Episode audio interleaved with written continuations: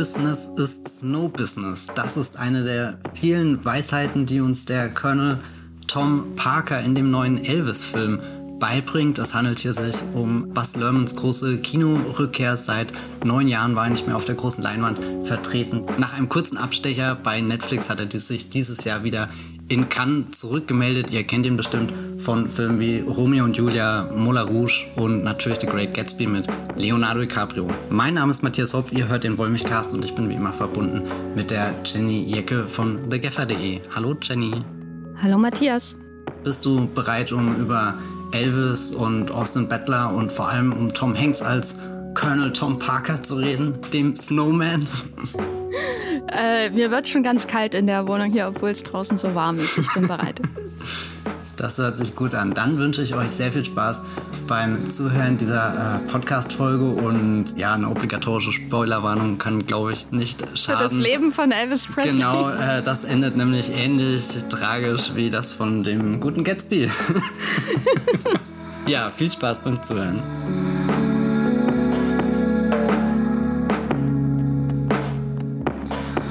Elvis in Cannes. Jenny, du bist einer der allerersten Menschen, die diesen Film überhaupt gesehen hat. Wie ging es dir, als du da an der Korsette in der Schlange standest und dachtest, oder was dachtest du überhaupt? Also ich muss ja sagen, ich weiß gar nicht, ob es so exklusiv war, weil ich glaube, es gab PVs zeitgleich woanders. Das war so ähnlich wie bei Top Gun, glaube ich, das schon der Welt vorher gesehen hat, außer wir, die in Cannes waren. Aber ich habe gerade überlegt, kann ich mich daran erinnern, wie ich bei Elvis in der Schlange stand?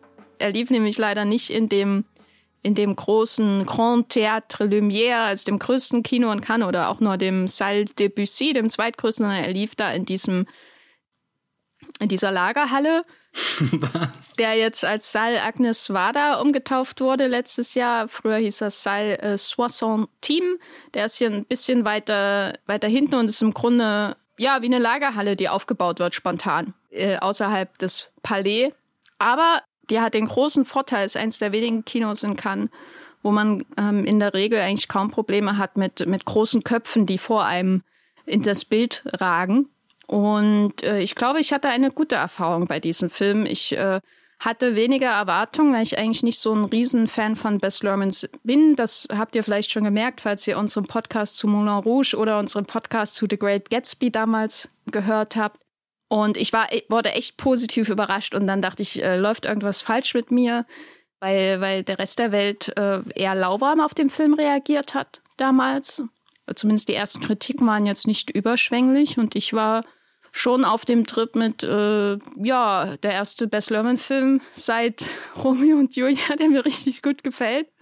Ja, und war dann gespannt, auch wie du ihn findest, weil ich dann dachte, du als riesen Baz Luhrmann-Fan, vielleicht siehst du ihn dann auch so lauwarm wie die anderen, weil ihm vielleicht so die Luhrmannsche Energie fehlt oder so. Also manche haben ja in ihren Kritiken bemängelt, dass er zu geradlinig ist, zu Biopic.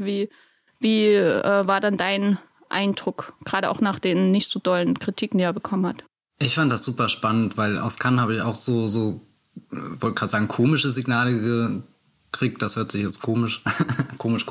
Nee, auch wirklich so ein gemischter Pegel, den ich überhaupt nicht einordnen konnte. Kommt da jetzt das große Luhrmann-Comeback als Desaster auf uns zu oder ist es der heimliche Hypefilm, den nur keiner verstanden hat? Also ehrlich gesagt war keiner der Cannes-Stimmen wirklich hilfreich und dann war schnell die Devise klar, nee, ich muss den selbst im Kino schauen. Auf alle Fälle hat keiner der Trailer mich so komplett umgehauen. Also ich gehe regelmäßig zurück und schaue die Gatsby-Trailer.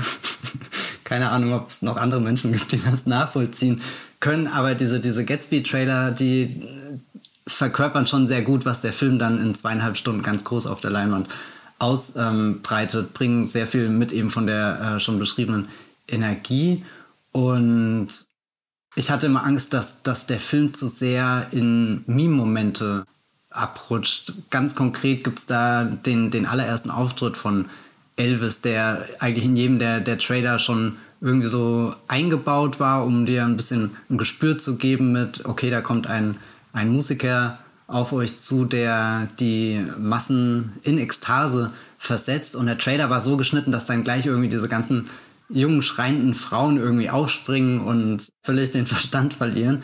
Und irgendwo fand ich das witzig, aber irgendwo habe ich in meinem Kopf auch gemerkt, ich habe den Trailer vielleicht auch insgesamt zu oft gesehen, dass ich das selbst gar nicht mehr ernst genommen habe, dass es nur noch diese Idee halt von dieser puren Ekstase war. Und als ich den Film dann endlich im Kino gesehen habe und diese Sequenz auch in ihrer Gänze bewundern konnte, das ist auch spätestens der Moment gewesen, wo ich aufgehört habe, das Ganze zu hinterfragen und komplett mitgerissen wurde. Also als Luhrmann-Fan, der zwar schon neugierig auf seine Kinorückkehr war, weil es ja wirklich was Besonderes ist, da war er jetzt einfach schon sehr lange nicht mehr, war ich am Anfang eher lauwarm eingestellt, aber im Endeffekt ist der Film so aufgebaut, dass er, also ich saß wirklich, ich habe die erste Vorstellung, die ich gesehen habe, im International an einem Nachmittag, hier International ist ein Kino in Berlin, was eine sehr große Leinwand hat und irgendwann wäre ich am liebsten selbst mit aufgestanden. Und hätte, weiß nicht, mitgeklatscht, mitgestampft, mitgetanzt. Aber das habe ich dann lieber sein lassen, weil ich glaube, das wäre komisch gewesen. Das ging mir ehrlich gesagt genauso. Also ich habe den Film gesehen und musste irgendwie immer in meinem Kopf jonglieren, während ich ihn gesehen habe. Wie könntest du zum Beispiel einen Text drüber schreiben? Und wäre es jetzt komisch, wenn du aufstehst und mitsingst. Und ich habe dann mich fürs Textschreiben entschieden und darüber dann vor allem nachgedacht. Aber ja, der hat sowas gehabt, was ich nie erwartet hätte, dass er einen quasi aus den Sitz treibt. So, also es ist manchmal so, ich habe ihn jetzt zweimal gesehen, letzten Sonntag nochmal, und ich hatte manchmal das Gefühl, ich muss mich an den Lehnen meines Kinosessels festhalten, weil ich sonst rausgezogen werde. Was in dem Kino, wo ich ihn nochmal geschaut habe, dann wirklich aufgefallen wäre, weil da passen irgendwie nur 6 Leute rein. Vielleicht auch eher geeignet für eine Hausparty, aber ich weiß nicht. Ich hätte das nie erwartet, weil ich ehrlich gesagt keine große Beziehung zu der Musik von Elvis habe. Also ich habe über die Jahre ein paar Podcasts gehört, wo es so um seine Biografie ging und auch die Beziehung zu Tom Parker und auch die Bedeutung von Elvis. Aber, und ich kenne natürlich ein paar Lieder und habe da auch mal in die Sun Sessions reingehört und so, aber Elvis hat für mich nicht im entferntesten zum Beispiel die Bedeutung so in musikalischer Hinsicht wie die Beatles, die ich halt irgendwie mit irgendwann dann in meinen jüngeren Jahren entdeckt habe bei meiner Reise durch die Musikgeschichte und dann verstanden habe, aha, das ist jetzt zwar so und so viele Jahrzehnte schon alt, aber es wirkt immer noch frisch wie eh und je. Und ich liebe Album X, also nicht nur dieses aus der Distanz irgendwie eine musikalische Größe bewundern, sondern wirklich sagen, ja, ich bin jetzt Fan von denen vielleicht auch. Und bei Elvis ist es eher so, wenn ich reingehört habe in seine Musik, da war das immer eher so, aha, ja, damals mochten die Leute das. Wie war dein Bild von Elvis vorher? Ich glaube, meins war noch ein bisschen distanzierter. Ich habe zu Elvis ehrlich gesagt gar keinen Bezug. Ich kenne ihn halt als, keine Ahnung, Figur aus der Popkultur, Figur aus dem Musikunterricht. Ich bin nie ein großer Fan irgendwie von der Elvis-Ästhetik gewesen, die in meinem Kopf sehr geprägt ist durch seine Las Vegas-Jahre, wie ich das jetzt einordnen kann, nach dem Film. Und ich hatte immer das Gefühl, dass das halt eine dieser berühmten Persönlichkeiten, die immer schon da ist, die auch ganz groß ist, also als Star ganz groß ist, als Künstler ganz großes, dann auch ein entsprechend großes Schaffen hat, und mir hat nie jemand gesagt, da kannst du einsteigen oder so. Ich weiß nicht, dass mir jetzt, weil du sie erwähnt hast, die Beatles, ist mir das immer irgendwie leichter gefallen, da auf verschiedenen Wegen Zugang zu bekommen und irgendwann auch einen Überblick über das Schaffen zu erhalten. Während bei Elvis bin ich mir auch nie sicher, ob ich mehr als 10 Songs wirklich kenne. Nachdem ich jetzt den Film gesehen habe, würde ich sagen, ich kenne zumindest alle Songs, die irgendwie in dem Film vorkamen, wovon ich dann auch irgendwie überrascht war. Aber was vielleicht so dieses Ding ist, was Elvis bisher in meinem Leben eingenommen hat, also nicht wirklich irgendwas in meinem Leben eingenommen, aber er ist halt trotzdem irgendwie da. Also du kannst, glaube ich, nicht in der Welt aufwachsen, oder zumindest in der Welt, in der wir gerade leben, ohne das irgendwie beiläufig mitzubekommen. Ich kann mich daran erinnern, dass die Oceans-Filme vielleicht so ein Punkt sind, wo ich ein bisschen mehr über Elvis nachdenke. Ich glaube, weil gleich im ersten kommt ja auch der, weiß gar nicht, Littlest Conversation, heißt der Song so? aber er hat auf alle Fälle das irgendwo in seinen Textzeilen stehen. Der kommt davor und hat ja auch dieses Vegas-Feeling. Und dann gibt's, Achtung, Blade Runner 2049 mit Ryan Gosling und Harrison Ford. Die begegnen sich ja auch in einem eher dystopischen, apokalyptischen Vegas. Und da gibt's ja auch so eine Elvis-Figur, die da hologrammmäßig aufpoppt und an so eine Zeit erinnert, die du eigentlich nie in so einem Blade Runner-Film, der stilistisch sehr, sehr was Eigenes auf die Beine stellt. Also der erste Teil kommt ja, glaube ich, fast komplett ohne so einen richtigen Popkulturbezug aus. Und das fand ich immer spannend, dass der zweite Teil, dass das, was er rüberrettet von unserer Welt, irgendwie so dieses eine Elvis-Hologramm ist, was dann flackert, was, ich weiß gar nicht, ich glaube, er spielt auch dieses Liebeslied, was ja ein sehr zärtlicher Song ist und der klingt dann ein bisschen, aber hat halt dieses digitale Rauschen, Knistern auf einmal mit dabei und wird dann immer wieder abgebrochen oder abgewürgt.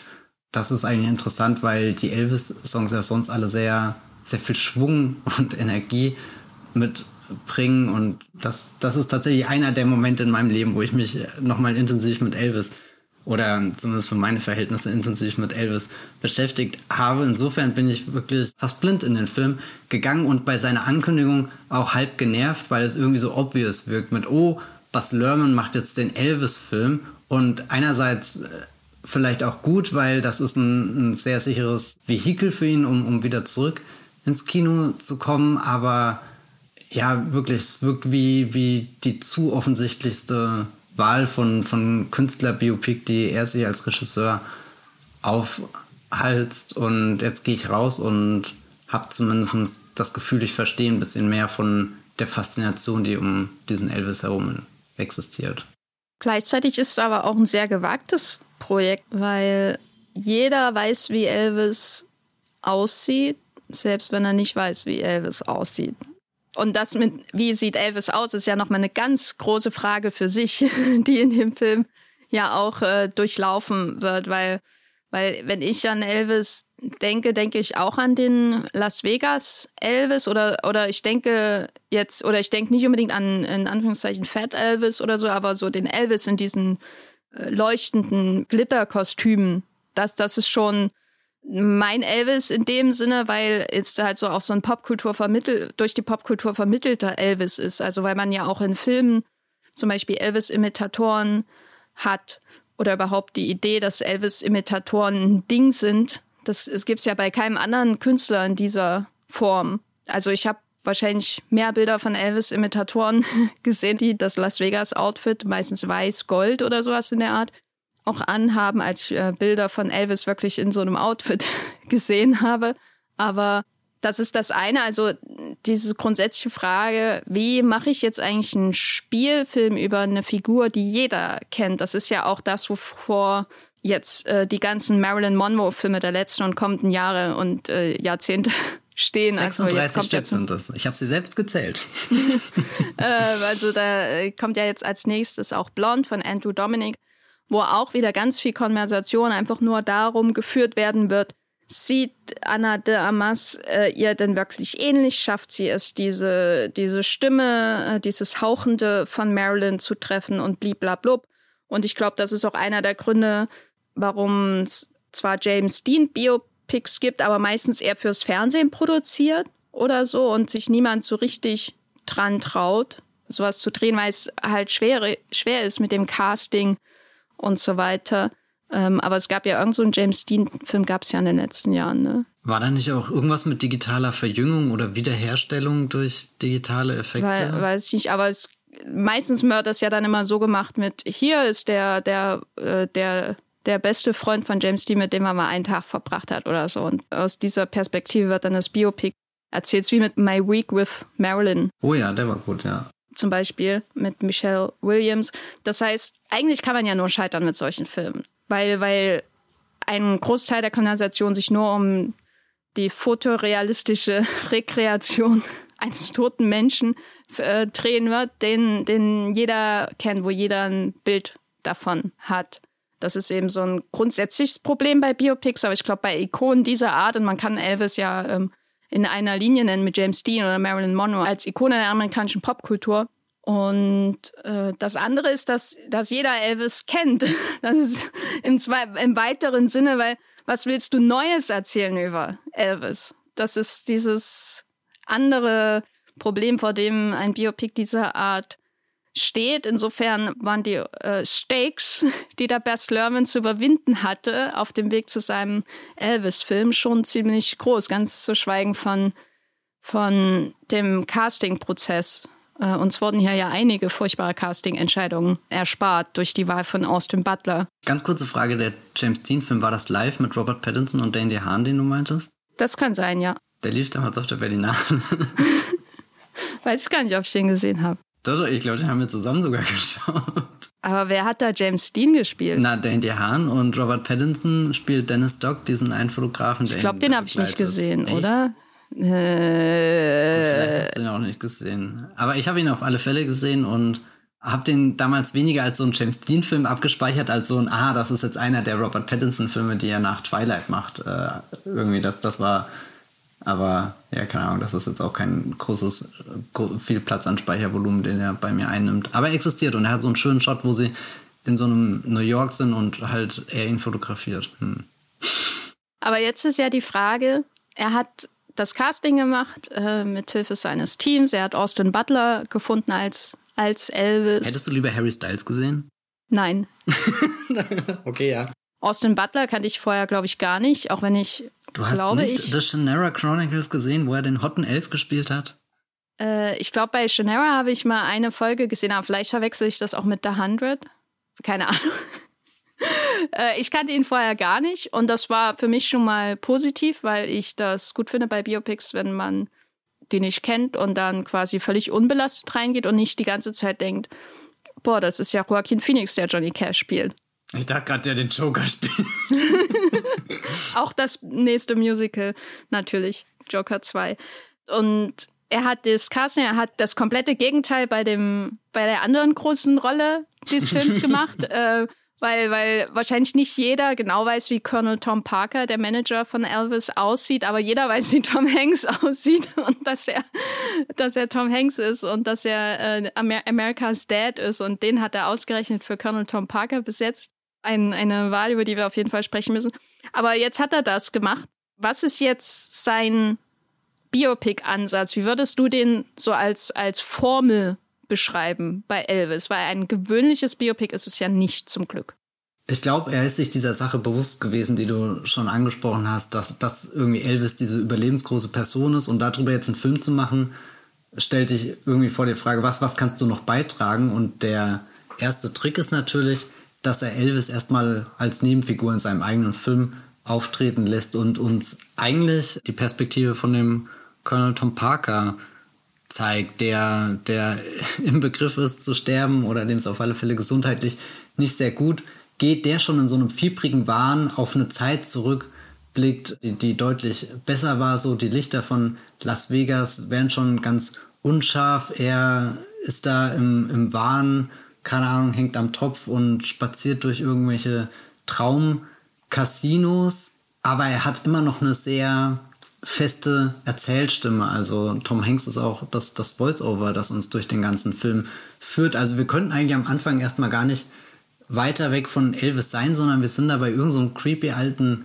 Mann, dem du definitiv nicht über den Weg trauen würdest. Also wenn der dich sagt, my boy, ich mach dich berühmt, du bist der größte Sänger, Musiker und dann wirst du sogar noch ein Filmstar und darfst deine eigenen Movies dir aussuchen. Da würde ich schon zweimal überlegen, ob ich da Ja sage, vor allem wenn er mich wortwörtlich in eine Falle lockt, in einem Spiegelkabinett und dann hoch hinaus auf so ein Riesenrad, was sich dreht und in dem Moment, wo das Rad einfriert und du eigentlich die Nacht und die Lichter genießen könntest, lehnt sich der Teufel zu dir herüber und flüstert, fürchtest du den Tod? Ach nee, ich glaube, das war David Jones. Aber ich meine, so groß sind die Unterschiede auch nicht mehr.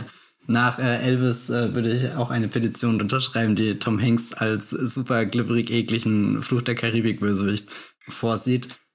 Also wir haben da diesen Mann, der sagt, ich bin eigentlich der Architekt von Elvis. Ich habe euch diese popkulturelle Legende geschaffen. Ohne mich wäre dieser Junge nie aus seiner Heimat rausgekommen.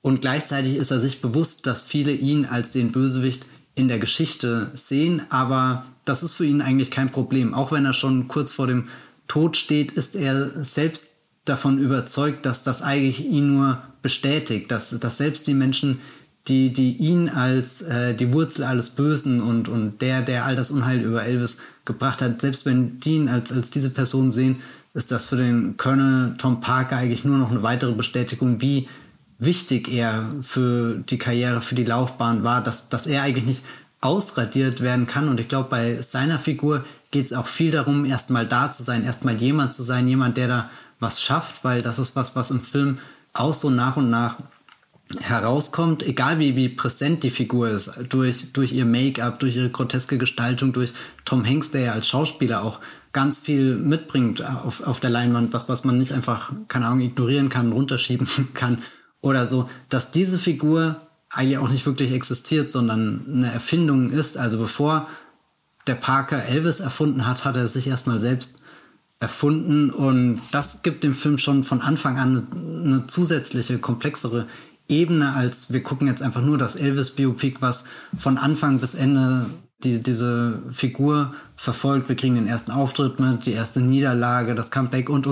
Ich glaube, da ist der Elvis-Film gar nicht mal so unkonventionell. Also die klassische Dramaturgie von einem Musiker-Biopic nimmt er mit, aber er hat halt ganz viele Dinge, die parallel passieren, und ich glaube, da ist der Colonel Tom Parker schon ein cleverer Einstiegspunkt, um auch nochmal so eine zusätzliche Distanz aufzubauen mit, okay, ihr kennt Elvis, aber eigentlich erzähle ich euch immer die Geschichte aus meiner Perspektive, und vielleicht bin ich der Bösewicht, aber vielleicht bin ich auch der alles überhaupt erst hingekriegt hat. Es hat aber auch so den Effekt, dass man theoretisch ja einen Erzähler hat, der nicht neutral ist, sagen wir mal so. Ne? Also Tom Parker ist ein Showman, er wird der da Snowman. Auch er findet Elvis ja auf dem Karneval, und ich muss die ganze Rummel, wie man bei uns zu Hause sagen würde, und ich muss die ganze Zeit, wenn ich das gesehen habe, mir vorstellen, wie Baz Luhrmanns Nightmare Alley aussehen würde, weil ich musste auch sofort dran denken. Weil nichts gegen Guillermo del Toro, aber das ist das, was ich mir erhofft hätte von was auch immer Guillermo del Toro in Nightmare Alley tut, wenn er sich in dieser Karnevalswelt oder in dieser Freakshow, jetzt mal so gesagt, quasi einsteigt. Bei del Toro ist das Kuriositätenkabinett so, das wird so verehrt irgendwie. Ne? Also man merkt die Liebe für alles, was er da zeigt in Nightmare Alley, für dieses ganze Milieu. Ist unglaublich viel Liebe da. Aber bei Luhrmann habe ich das Gefühl, da ist der Vibe von dieser Welt innerhalb von 30 Sekunden etabliert. Das Wilde, das Ungezügelte, das Verführerische. Und das fehlt mir alles bei Nightmare Alley. Von dem war ich schon sehr, sehr enttäuscht. Das heißt, wir haben einen Erzähler, der uns da durchführt, der von Anfang an sagt, das ist meine Vision der Geschichte. Und das lässt ja eigentlich erwarten, dass es auch eingefärbt wird. Ich habe deswegen auch öfter nachgedacht während des Films, ob diese Art und Weise, wie der Film erzählt wird, das Showman-artige, das auf das Spektakuläre quasi fokussierte Erzählen. Deswegen überspringt er ja auch einfach die komplette Filmkarriere von Elvis Presley, weil es einfach super langweilig wäre, das zu erzählen. Sondern dann bitte zum nächsten spannenden Punkt.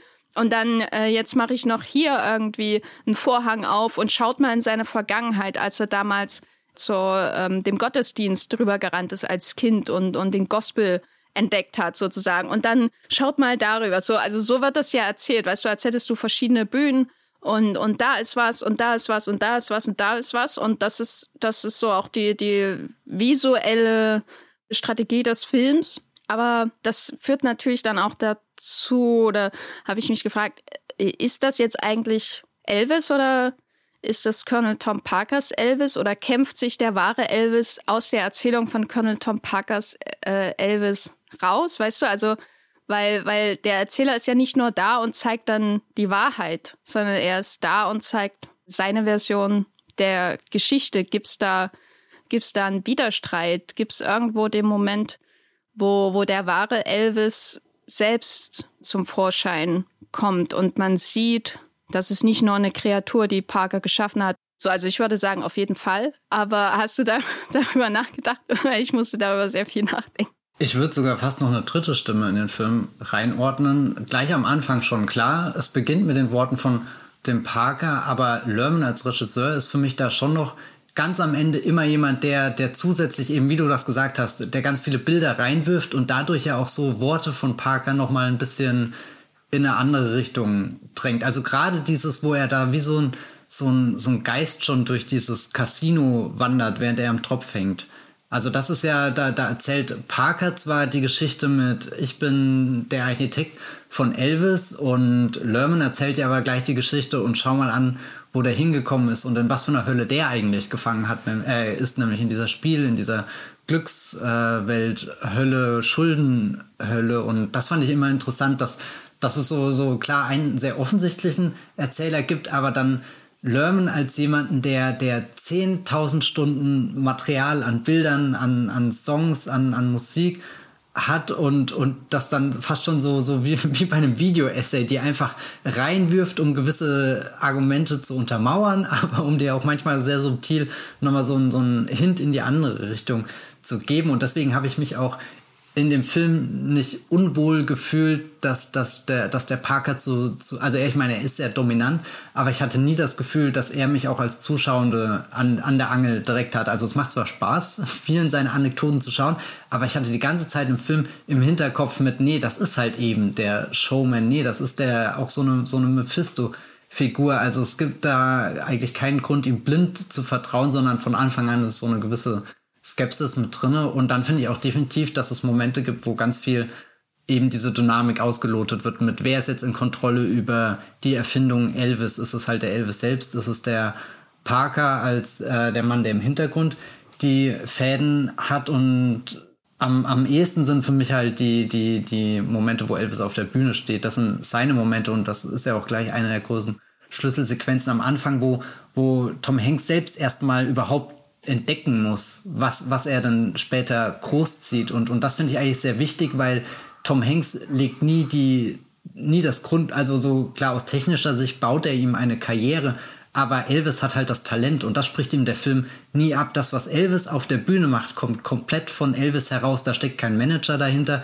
da steckt kein Parker dahinter, da steckt nichts anderes drin, sondern einfach Einflüsse, die er selbst in seinem Leben gefunden hat und die er dann da auf seine eigene, damals sehr kontroverse Art rüberbringt, dadurch, dass er eben diesen Country-Verein, diese Jazz-Klänge dabei hat, den Blues, irgendwie, dass er da zitternd auf der Bühne steht. Und ich glaube, da leistet der Film schon eine gute Arbeit, dass das aus Elvis einfach selbst irgendwie, dass er das aufgesaugt hat, dass das sein Leben ist, seine Identität ist, und jetzt zeigt er das auf der Bühne und die Welt ist irgendwie noch nicht bereit dafür, die sitzt im Publikum, weiß nicht, wie sie das einordnen soll, will das sehen, will schreien, aber gleichzeitig sind auch diese strengen Blicke, und dann ist der Blick von Parker, der ihn erstmal sucht, der erst diese Platte vorgespielt bekommt, der auch sofort irgendwie diese Geschäftsidee hat, also den das eigentlich gar nicht interessiert, ist das gute Musik, sondern er weiß einfach nur, okay, das ist gerade der neue heiße Scheiß, jeder will das hören. Und dadurch, dass Elvis kein schwarzer Sänger ist, sondern ein weißer Sänger, merkt er auch gleich irgendwie, aber halt irgendwie alle Leute anspricht, merkt er gleich irgendwie, hat er so einen Joker gefunden, den er sehr gut verkaufen kann. Also Parkers Absichten sind ja von Anfang an sehr, sehr, sehr fragwürdig, und ich liebe diesen Moment, wenn er versucht, zwischen den Treppen, den Balken der Bühne diesen Elvis ausfindig zu machen. Dieses Wunder, was gerade überall in der Stadt ist, was überall im Radio läuft, wo du halt das Gefühl hast, der ist schon die ganze Zeit da, und trotzdem muss der Parker ihn erstmal suchen, und es gibt ja mehrere so Szenen, auch dann hier später bei diesem Jahrmarkt, wo er ihn mit seinem Snowman-Stab so auf die Schulter klopfen will, und Elvis dann aber schon den Schritt weiter ist und von ihm weggeht, also wo für ihn ist die größte Hürde überhaupt, an diesen rohen Diamant mal ranzukommen, und den er dann später schleifen und verkaufen und in Schnee verwandeln kann, und das mochte ich sehr, dass Parker nicht von Anfang an derjenige ist, der alles unter Kontrolle hat, sondern dass, ich meine, Elvis lässt sich am Ende auch sehr leicht um den Finger wickeln, aber dass dass Parker erstmal selbst fast überfordert ist mit dem Elvis oder dass er noch nicht weiß, wohin genau die Reise mit dem Elvis geht. Er weiß, da ist was Großes, aber zum ersten Mal in seinem Leben muss er sich ganz genau überlegen, was sind die Schritte, die ich jetzt mache, um da hinzukommen, und dann geht die Achterbahn ab. Was ich jedes Mal, wenn ich da den Anfang schaue, da auch sehr faszinierend finde, ist diese grundsätzliche Frage, ob Elvis Parker überhaupt braucht. Du hast ja gesagt, er sucht ihn, also Parker sucht Elvis. Der Film wird ja aus Sicht einer bösen Hexe erzählt, die irgendwie die reine Prinzessin in ihre Fänge bringen will. Und dementsprechend sieht ja auch der Parker aus, die lange Nase, der wülstige Körper. Das ist ja auch alles recht schlau, finde ich, gemacht, so dass man immer weiß, es ist Tom Hanks und eigentlich sieht Tom Hanks nicht so aus. Also dadurch kommt das Monströse noch stärker hervor, als wenn jemand wirklich versuchen würde. Also ich meine, nimm mal an, sie hätten Christian Bale gecastet, ne? Der hätte dann zugenommen und noch so ein bisschen Prothesen im Gesicht gehabt, so wie bei Weiß oder so, wenn er Dick Cheney spielt. Das ist ja quasi das genaue Gegenteil, was hier mit Hanks passiert, der zwar auch irgendwie so Prothesen im Gesicht hat, aber die sind ja, dadurch, dass er Tom Hanks ist, der nicht dafür bekannt ist, dass er verschwindet in seinen Rollen, sondern immer auch irgendwie so ein bisschen Tom Hanks-Essenz mitbringt, hast du immer das Gefühl, da ist irgendwas, was Konstruiertes unterwegs. Vielleicht auch Monströses, was nicht zusammenpasst, so in diesem Tom Parker. Und er sucht diesen perfekten, reinen, jungen Mann. Also das ist ja auch im Casting von Austin Butler irgendwie nochmal so bestätigt. Das ist so das unglaublich Glatte neben dem völlig Derangierten, was der Parker hat, was hier gegenübergestellt wird. Deswegen hatte ich beim Schauen dann schon das Gefühl oft, dass andere Biopics solche Partnerschaften so konstruieren, dass der eine den anderen braucht und das macht es dann irgendwann auch kaputt. So, und hier kann man sagen, ja, er braucht ihn, um den großen Plattenvertrag bei RCA zu bekommen später. Aber wenn man Elvis hier trifft, dann hat man ja schon den großen Widerspruch zwischen dem, was Parker sagt, nämlich er hat Elvis gemacht. Er hat das gemacht, was ihr kennt, was in gewisser Weise auch irgendwie stimmt durch diesen Las Vegas-Elvis, den er ja erschaffen hat mit, zumindest durch den Deal. Aber wenn man jetzt mal ehrlich ist, ist Elvis da bei den Sun Sessions und er ist auf der Bühne, die Show, das ist alles das, was er genuin quasi kreiert hat. Und der Parker hat nichts damit zu tun. Also das, was Elvis ausmacht als Ikone, als musikalische Ikone, aber auch als Ikone, als körperliche Ikone, als Sexsymbol, das hat er ja alles selber mitgebracht. Dafür braucht er ja Tom Parker nicht. Und deswegen ist es dann auch eher eine Geschichte nicht von zwei kreativen Kräften, die einander brauchen, um zur Spitze zu kommen. Und die eine wird dann durch die andere zerstört oder so, sondern es ist eher die Geschichte von, ja, jemand hat schon die Zauberkraft oder die Superkraft, wie es dann auch im Film mehr oder weniger geframed wird. Und der andere erdrückt ihn mit seinem Kryptonit. Also so ist es ja. Letztendlich ist es die Geschichte von einem unglaublichen Talent und auch einem kreativen Geist und dem Geschenk seiner Stimme, dem Geschenk seines Körpers und jemand, der das alles ruiniert. Also das ist ja auch das, was das Biopic über die Struktur hinaus von anderen unterscheidet, würde ich sagen. Weil das ist so düster, wenn man es sich vor Augen hält. Klar, die amerikanische puritanische Moralvorstellungen sind mitschuld, dass Elvis dann irgendwie in den Militärdienst getrieben wird. Aber vor allem ist es ja auch der Colonel, der, zumindest so wie es der Film framed, Gründe dafür hat, dem FBI oder wem auch immer dann nachzukommen. Und später ist auch die Filmkarriere. Da werden einfach 10 Jahre in seinem Leben verschwendet, die er hätte musikalisch wertvoll für die Welt verwenden können. In einer der fruchtbarsten Phasen für die Rockmusikgeschichte, ne? Die 60er an sich. Und was macht der Colonel? Der gibt ihm diesen Filmvertrag. Und dann Las Vegas, wieder dieselbe Geschichte. Weißt du? Also es ist so die Dynamik, die das als Biopic für mich auch interessant macht, dass der Colonel der Bösewicht im Film ist, eindeutig. Und immer versucht irgendwie durch seine Geldgier diesen Funken letztendlich auch nebenbei auszulöschen. Und der Funke aber immer irgendwie dann doch wieder entflammt, vor allem wenn er auf der Bühne da ist. Also irgendwie kommt Elvis immer durch.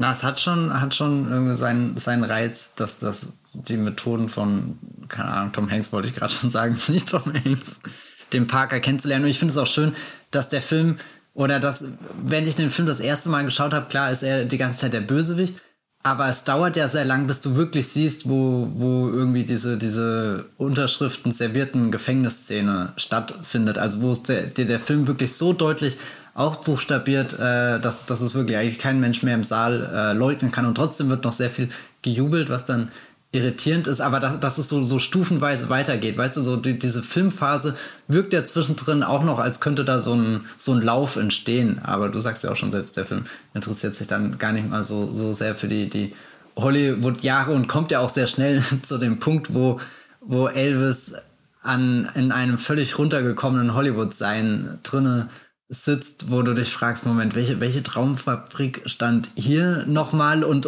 in dem Moment, wo wieder neuer Schwung, neuer Input, neue kreative Kräfte in sein Leben treten, wird dann das große Hollywood-Zeichen in einen Television-Elvis verwandelt. Das fand ich auch sehr schön irgendwie, dass du da so ein paar Übergänge hast. Irgendwas anderes wollte ich gerade noch sagen, ich habe es vergessen. Was hältst du denn vom Spiel von Tom Hanks? Weil das ist ja das so an sich. Die Geister scheiden. Also ich glaube, Austin Butler, da kann man auf jeden Fall auch drüber sprechen. Ich glaube, die Performance ist auch extrem spannend, gerade auch in Verbindung mit der Kameraarbeit und wie sein Gesicht und wie seine Blicke ins Verhältnis gesetzt werden zu uns, die zuschauen. Und so, und was wir von ihm sehen und was die Kamera interessiert, nämlich seinen Schritt. Aber Parker ist ja erstmal der sich aufdrängt, Hanks Parker. Vor allem, wenn wir uns nochmal das Image von Tom Hanks vor Augen halten. Und was macht er hier? Was passiert hier, Matthias? Ich brauche eine Erklärung. Ich bin auch nicht in der Lage, das in Worte zu fassen. Als ich damals die Trailer gesehen habe, da ist er ja immer gut mit seinem Hut zu sehen. Das heißt, in den Trailern ist für mich nie durchgekommen, was für ein Creep er eigentlich spielt. Das war dann kurz bevor der Film in Cannes kam nochmal so ein neuer Ausschnitt, wo, glaube ich, diese Szene im Gang war, wo Elvis kollabiert irgendwie und dann auch die Frage im Raum steht, spritzen wir ihn, dass er nochmal auf der Bühne stehen kann, aber eigentlich müsste er doch ins Bettchen und schlafen, sich ausruhen, und dann ist da doch sogar diese empörte Frau mit, also wenn ich die Eltern wäre, ich würde ja hier anders entscheiden und so, und da ist er ja schon in seinem Full-Villain-Mode drin, und als ich das gesehen habe, dachte ich, oh mein Gott, schießen die vielleicht ein bisschen drüber, habe in dem Moment aber auch vollkommen vergessen, dass es ein Baz Luhrmann-Film war, die ja generell eher in dem Modus des Drüberschießens operieren. Und eine Sache, die man halt schon irgendwie aus Cannes mitgekriegt hat, ist, dass vielleicht hier jemand echt, weiß nicht, überschätzt hat, wie gut Tom Hanks in dem Film funktionieren kann. Als ich den jetzt das erste Mal gesehen habe, habe ich aber keine Sekunde lang mehr drüber nachgedacht, weil also er ist selbst auf seine ruhige, fiese Art und Weise ja auch ein Energiebündel. Du hast zwar den Elvis, der auf der Bühne eine unglaubliche Show abliefert, aber Tom Hanks selbst ist ja auch ein richtiger Showman. Oh Gott, Showman ist nochmal, ja. Oh. Also nee, deswegen sage ich das ja. Also so, ich habe den jetzt zweimal gesehen und ich genieße es jedes Mal, wenn er sein dummes Snowman-Gebabbel auspackt, und er hört ja auch den ganzen Film nicht drüber auf zu erzählen, dann lassen wir es schneien, und dann gibt es auch immer diese Einlenkung von Elvis, der dann sagt, oh, the Snowman strikes again. Also und irgendwie ist das dann, wird der Spruch immer in den Film gebracht, wenn Elvis eigentlich weiß, dass das, was der Parker für ihn plant, dass das nicht gut für ihn ist, aber irgendwie fehlt ihm halt auch selbst gerade der Moment aufzustehen und sich komplett von ihm zu entfernen. Also er das ist so ein trauriger Satz, der ein bisschen auch die Abhängigkeit zum Ausdruck bringt, die sich mehr und mehr dann formt, die ja sogar so weit geht, dass Elvis eigentlich an dem Punkt ist, wo er ihn feuert in aller Öffentlichkeit auf der Bühne mit einem absoluten Breakdown. Überleg mal, das würde heute passieren, das Internet würde ja komplett ausrasten, wenn man sowas live über TikTok und Instagram und Twitter mitverfolgen könnte. Aber selbst dieser harte Schnitt kann ihn nicht mehr von dem Parker loslösen, der am Ende doch seinen Stock auf seine Schulter gelegt hat. Zwar nicht direkt in der Szene, in der wir ursprünglich dachten, dass es passiert, so wie es inszeniert war, aber da ist Elvis nochmal mit einem blauen Auge davon gekommen. Aber letzten Endes hat der Parker den so umkrallt, fast schon wie, als wäre er irgend so ein Schlangenmonster, was den Elvis da einlullt und in sich aufnimmt. Oh Gott, das ist irgendwie ein anderer Film, glaube ich, den ich gerade beschreibe. Nicht der Elvis, der gerade im Kino läuft.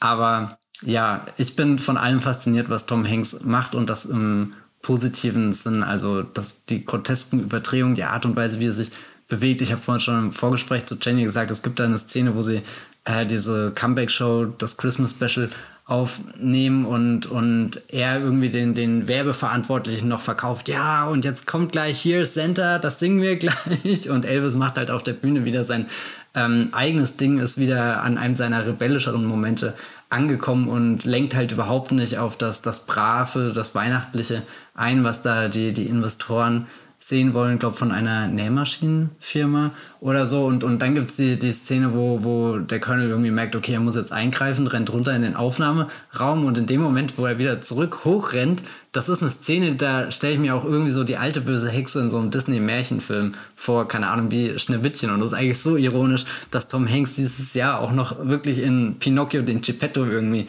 spielt, und da der Trailer sah ja aus, als würde er da ganz behutsam wieder in seine All-American-Dad-Rolle und halt in einem Disney-Live-Action-Film verankert, und ausgerechnet der Elvis-Film zeigt ihn von so einer unheimlichen, ja wirklich creepy Seite.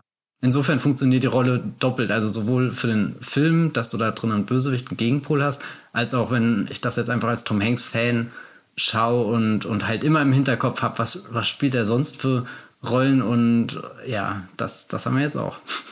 Der Colonel Parker denkt ja, er wäre Geppetto. Ja. Was den All-American Dad angeht, das hat das natürlich auch einen interessanten Effekt insofern, als gibt es etwas Amerikanischeres als Tom Hanks.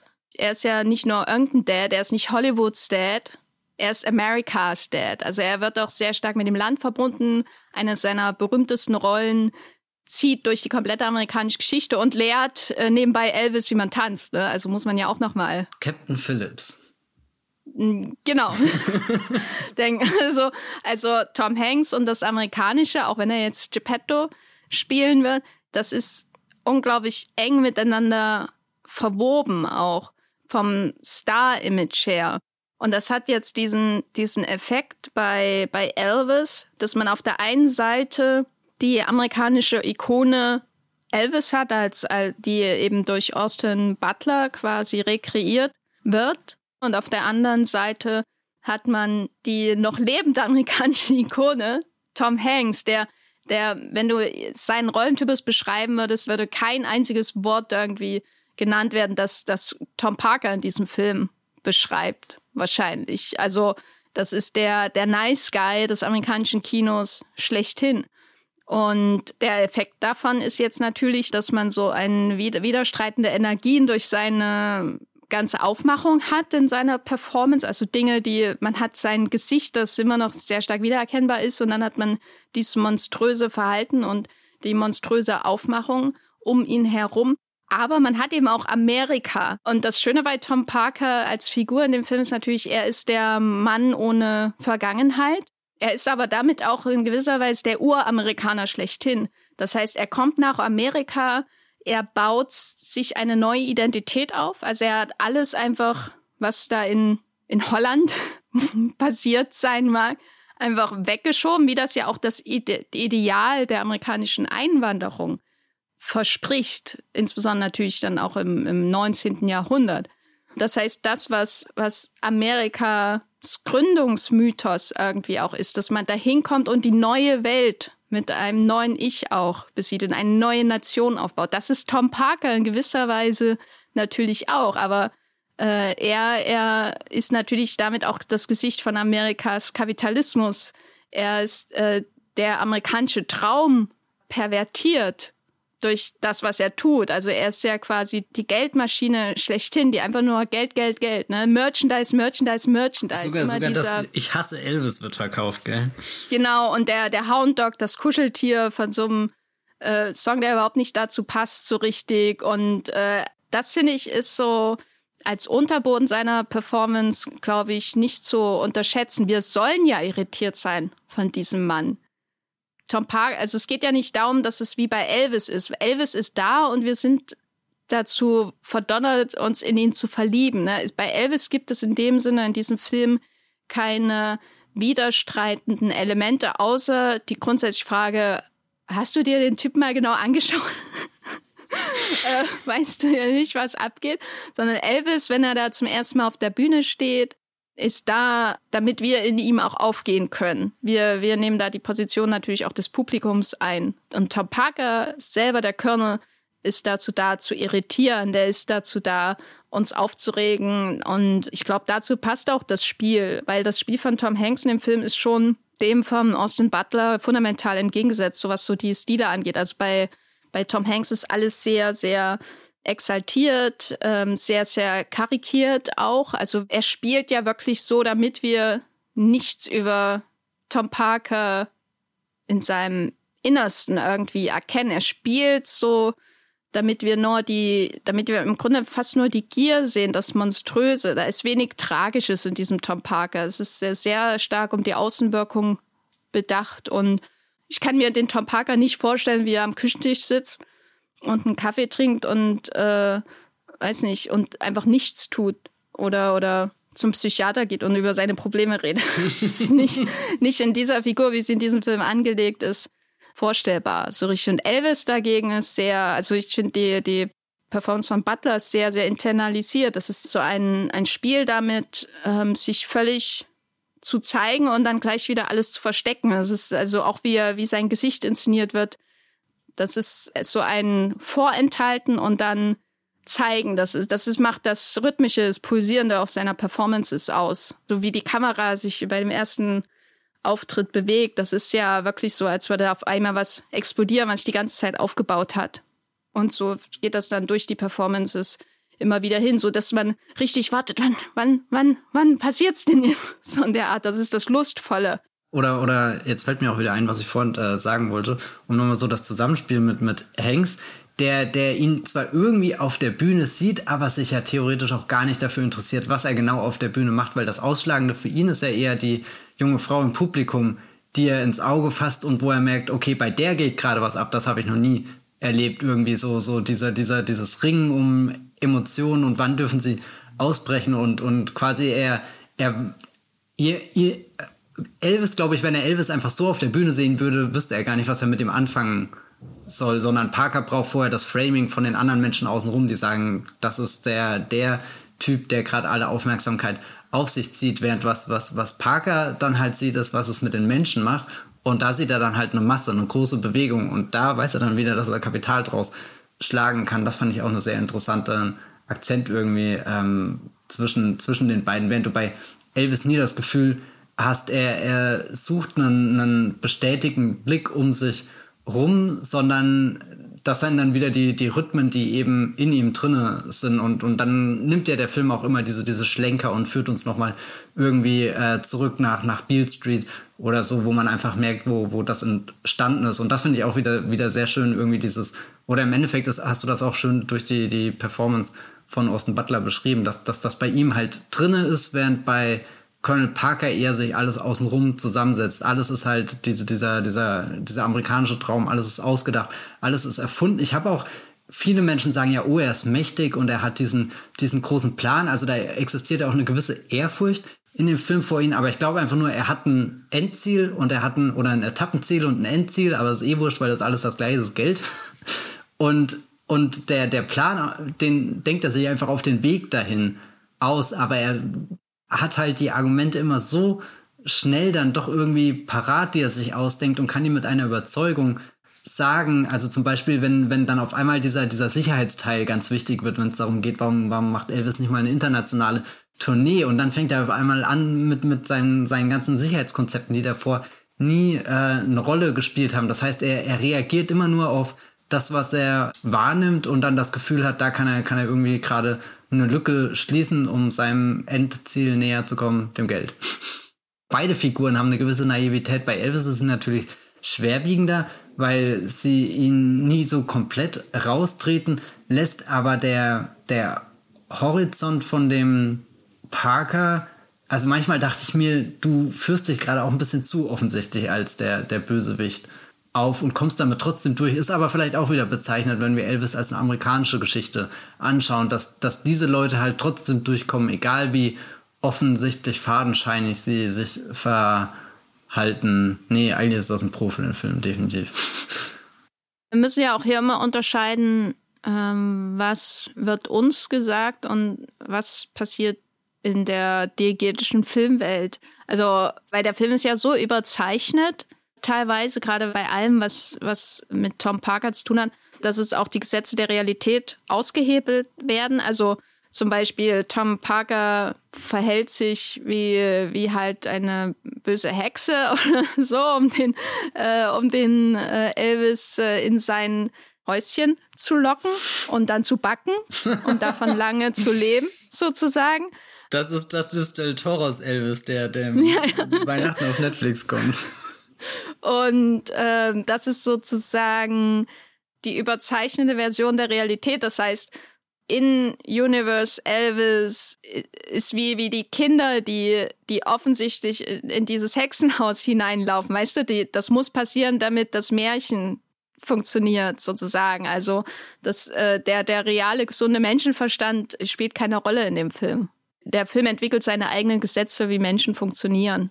Und die sind halt hier in einer Märchenwelt auch in gewisser Weise, wo man irgendwie vergiftete Äpfel futtert bis zum geht nicht mehr. Ja, und es treibt ja für uns als Zuschauer auch das Spektakel nach oben, dadurch, dass die Diskrepanz größer wird zwischen, für uns sind schon alle Red Flags gehisst, die man irgendwie auf diesem International Hotel, weiß nicht, aufziehen kann. Während für Elvis werden selbst diese Kommentare, die von der Seite reinkommen mit, naja, was hat denn der Parker für ein Geheimnis? Warum will er nicht internationale Tournee machen? Wenn wir das rausfinden, das wäre mal eine gute Antwort. Oder was ist denn jetzt mit seiner wahren Geschichte? Das wird ja immer so eingeschlagen und da staut sich ja auch irgendwas auf. Und wir sehen ja viel in dem Film, was sich aufstaut und irgendwann auf der Bühne ausbricht. Ausgerechnet, das lässt dann am längsten auf sich warten. Aber es macht, oder zumindest sitze ich dann drinne und liebt es auch immer mehr, wie sich Tom Hanks in diese furchtbare Rolle reinsteigert und noch einen größeren Knaller raushaut und noch einen größeren Knaller. Und du denkst dir immer, kommt er jetzt damit wirklich wieder davon? Moment, ist das jetzt wirklich die Ausrede, die ihm wieder jeder abkauft? Also das ist schon ein Reiz irgendwie auch. Diese Dreistigkeit, das Bodenlose, was von dem Parker ausgeht, dass er halt wirklich, und das sind wir auch schon wieder beim amerikanischen Traum und seinen düsteren Schattenseiten, dass er halt wirklich einfach immer kommt und sich einfach das nimmt, was er jetzt denkt, ist wichtig, damit er ja als Snowman den Schnee fallen lassen kann. Trinkspiel jedes Mal, wenn Matthias Schnee erwähnt in diesem Podcast. Mir hat eigentlich noch so das Bild in dem Film gefehlt, wo wirklich mal eine Schneekugel, wo der Film so zu Schneekugel selber wird. Das wäre doch so ein richtiger Learning gewesen. Ja, aber er fängt ja an wie ne Schneekugelkönig Citizen Kane. Stimmt, oh mein Gott. Wenn er da, ich glaube, ist er im Bett oder fällt er hin? Ich weiß nicht mehr genau. Ja, doch, das ist richtiger Citizen Kane. Und dann hat man auch so eine Kugel irgendwie im Bildvordergrund. Stimmt, was natürlich auch nochmal ein wirklich tolles Framing ist, um Citizen Kane, den Self-Made Man, naja, nicht ganz, er hat ja einen Haufen Geld geerbt. Und Colonel Parker, den wirklichen Self-Made Man in jeder Hinsicht zu parallelisieren. Und Xanadu und Graceland nicht ganz, aber naja. Aber das International ist vielleicht sein, Aber hier, weil wir gerade Schneekugel und da ist ja immer eine Welt unter so einer großen Glaskuppel, also irgendwas Kleines. Und das fand ich auch bemerkenswert, wie wenig Orte der Film im Endeffekt hat. Also der ist schon irgendwo riesengroß und ich habe manchmal das Gefühl, ich bin auch komplett überrumpelt, kriege das gar nicht alles zu fassen.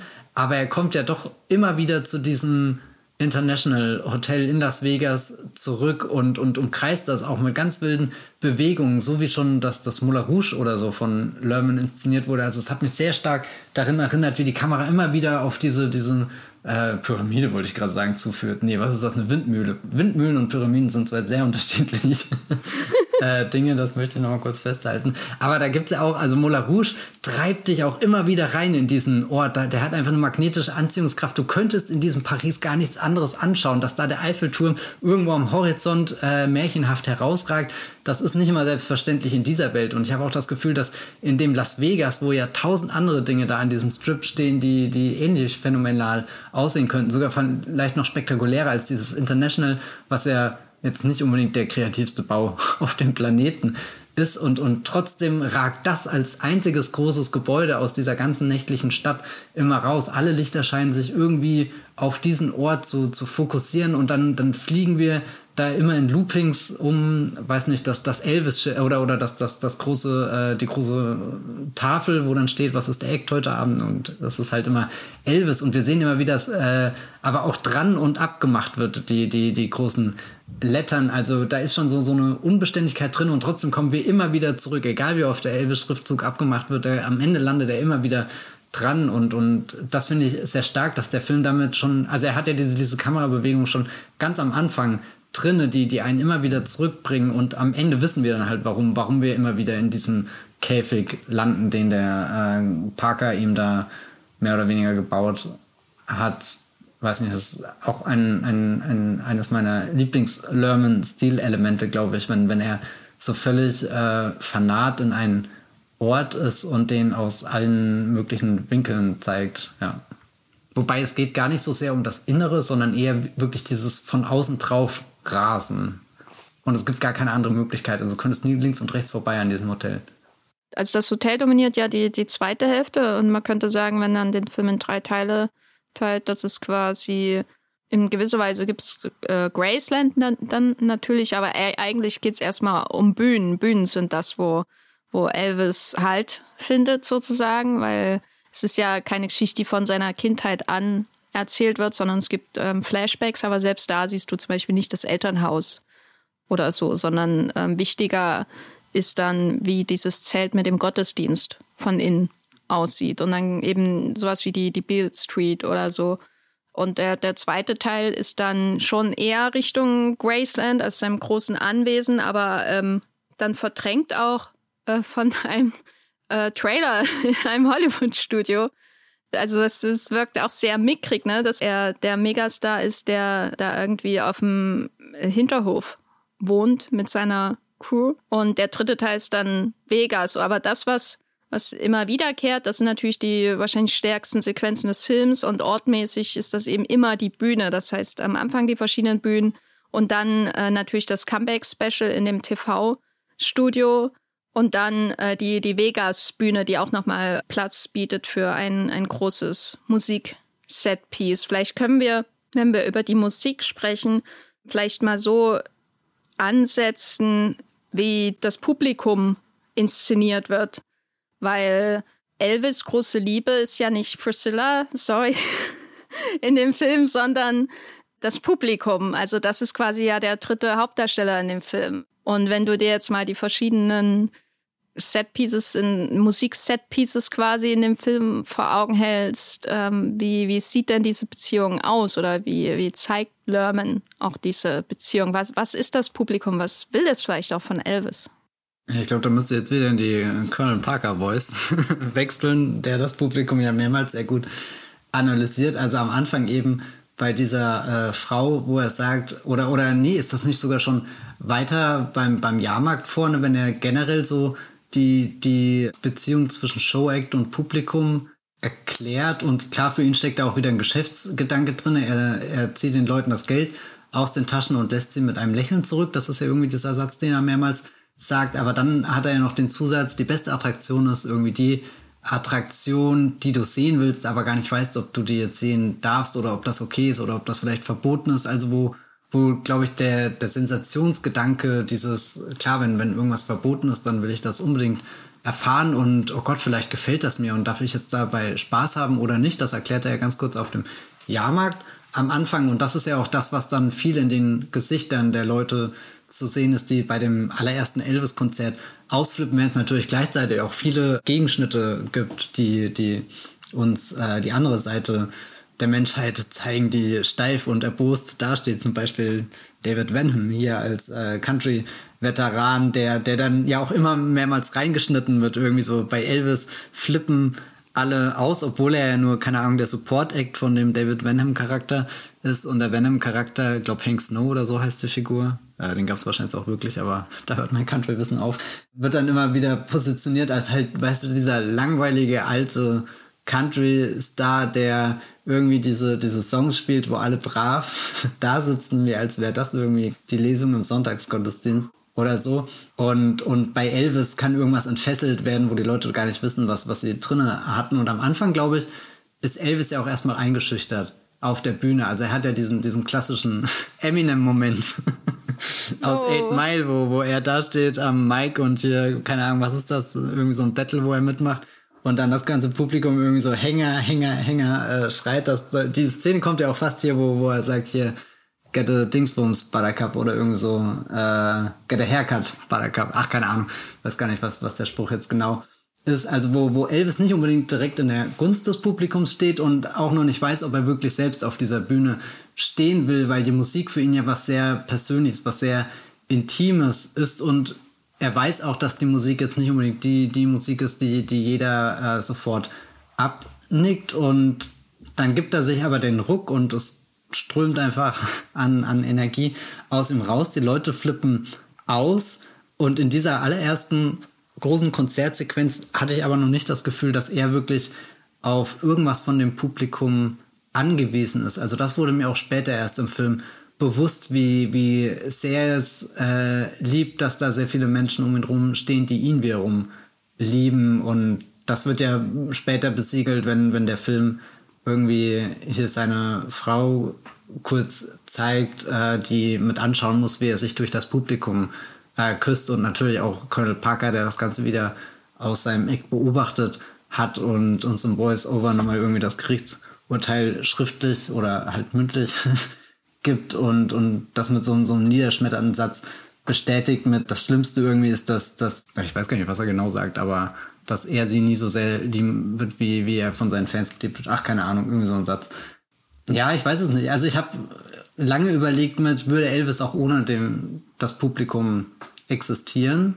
Also so rein jetzt diese Figur, die da Musik macht und er gibt ja gerade in diesen Vega-Shows schon alles, um diese Elvis-Experience oder so aufrechtzuerhalten, diese perfekte Show zu liefern, alle Wünsche und Träume zu erfüllen, hier ein Song, da irgendwie auf die Fans zugegangen. Also da ist er schon der publikumsfreundliche Showman, der diesen einen exklusiven Abend ermöglicht, aber bin mir nie so sicher, ob er das Publikum wirklich braucht. Also ich glaube, das Publikum braucht ihn ganz stark, das wird dahin katapultiert, aber es gibt ja auch viele Momente, wo er einfach allein ist. Ja, aber da ist er halt auch ein bisschen langweilig, ne? Ja, aber er sagt ja nie... Er ist ja wie eine Disney-Prinzessin.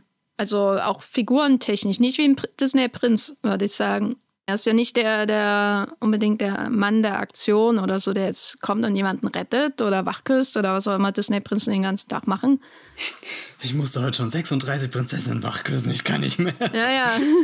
Ich meine, er küsst einige wach, aber das ist ja eher so schematisch, finde ich. Also er macht das halt jetzt, weil es zu seiner Show gehört, so in der Art. Aber jetzt außerhalb der Bühne ist er eine relativ passive Figur, die sehr viel sich mit Dingen auseinandersetzt, die von außen auf sie zukommen. Es ist nicht unbedingt so, dass es hier irgendwie der Held eines Abenteuerfilms ist oder zum Beispiel in Bohemian Rhapsody könnte man durchaus sagen, Bohemian Rhapsody ist ein Film über eine musikalisch extrem begabte Person, die sich aufmacht, um ein großer Star zu werden. So ist er ja auch erzählt letztendlich. Er findet die Menschen, die ihm dabei behilflich sind und er entdeckt etwas natürlich in sich, was er unbedingt der Welt zeigen will, was ihn einzigartig macht und das ist seine Reise in Bohemian Rhapsody, so als Biopic strukturell gesehen und bei Elvis ist es eher so, da ist jemand, der kann ganz viel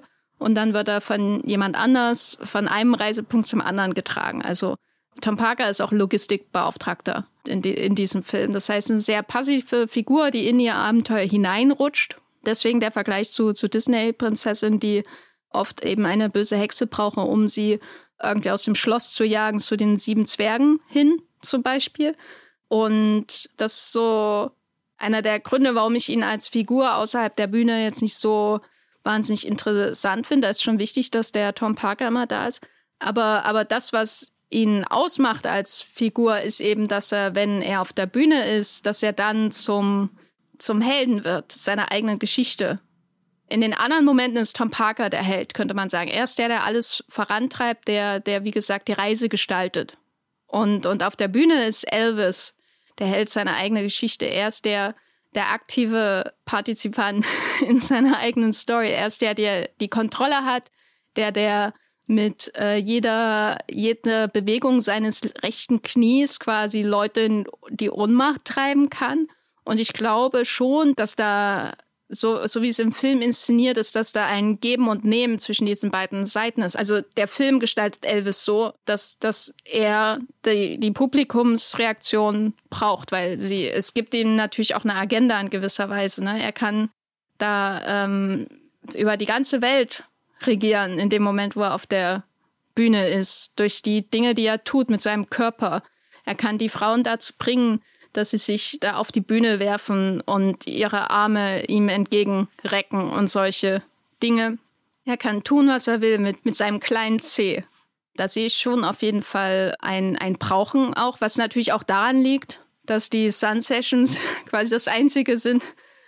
Ich glaube, es gibt im ganzen Film noch nur 2 Studioszenen oder so. Also einmal in den Sun Studios von Sam Phillips und dann später gibt es, glaube ich, noch was in so einem professionelleren, größeren Studio oder so von RCA oder so. Und das ist es dann im Großen und Ganzen. Und dann sitzt er noch mal am Klavier später alleine. Das heißt, die große Tragik dieses Films ist es, dass er von Parker die Möglichkeit erhält, mit noch größeren Massen musikalisch zu kopulieren, aber gleichzeitig das dazu führt, dass er komplett vereinsamt, also dass dieser Widerspruch seiner Geschichte in dem Film. Ja, was das angeht, finde ich, dass das Comeback-Special ist für mich so das formal Größte, was in dem Film passiert. Also alles, wie es aufgebaut wird, wie die verschiedenen eben vor und hinter den Kulissen erzählt wird, wie dann wieder irgendwie es ruhig wird zwischendurch und dann dieses etwas, gestellte, oh mein Gott, Robert Kennedy ist tot und Martin Luther King und was weiß ich. Oder erst Martin Luther King, später Robert Kennedy. Aber das ist so ein bisschen, das nehme ich nicht ganz ab, dass es so, es passt irgendwie nicht so richtig in den Film, das ist zu viel reale Welt, finde ich, wenn dann solche Persönlichkeiten der Geschichte erwähnt werden.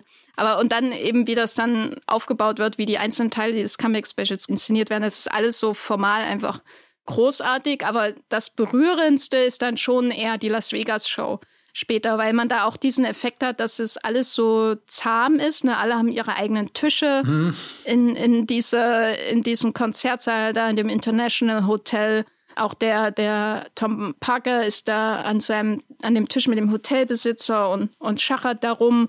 Und gleichzeitig hat man aber den Eindruck von Elvis, der will ja wirklich was kreieren. Ne? Also man sieht ihn ja, ist jetzt kein Film unbedingt, der sich wirklich mit dem Schaffensprozess in der Musik beschäftigt, aber es geht schon, oder er legt sehr viel Wert drauf, also Luhrmann auch, zu zeigen, wie Elvis seine Bühnenshow kreiert, um auch vielleicht eine Reflexion von seiner Persönlichkeit, seinen Interessen zu sein, also zum Beispiel diese Karate-Einlagen und so. Das sind dann ja Dinge, die er auch in seiner Freizeit in den 60ern gemacht hat und diese Capes als Weiterführung der Superhelden-Idee und so. Also das ist ja alles sehr wichtig. Das heißt, es geht um einerseits diesen Ort, den er hat, um alles zu schaffen, was er will. Und gleichzeitig ist aber alles korrumpiert in dieser großen Sequenz, wo der Tom Parker schon die Serviette rausholt. Ne? Die gefällt dir doch auch sehr gut. Die Serviette ist eines der besten Elemente. Das ist irgendwie so, keine Ahnung, ob es wahr ist oder nicht, aber ich liebe einfach die komplette Idee davon, dass da diese High-Concept-Show abgefeuert wird. Irgendwie, du siehst auch, wen er sich davor alles bestellt, um, keine Ahnung, da halt wirklich was Besonderes auf die Beine zu stellen. Und er schwitzt und schwitzt und schwitzt und singt und singt und singt. Und Colonel Parker macht halt das dreckigste Geschäft der Welt und hält das auf einem Tischtuch, Serviette, was auch immer, fest. Und hat dann sogar noch die Eier zu sagen, okay, that's what my boy is expecting. Und jetzt kommen wir zu meinem Vertrag.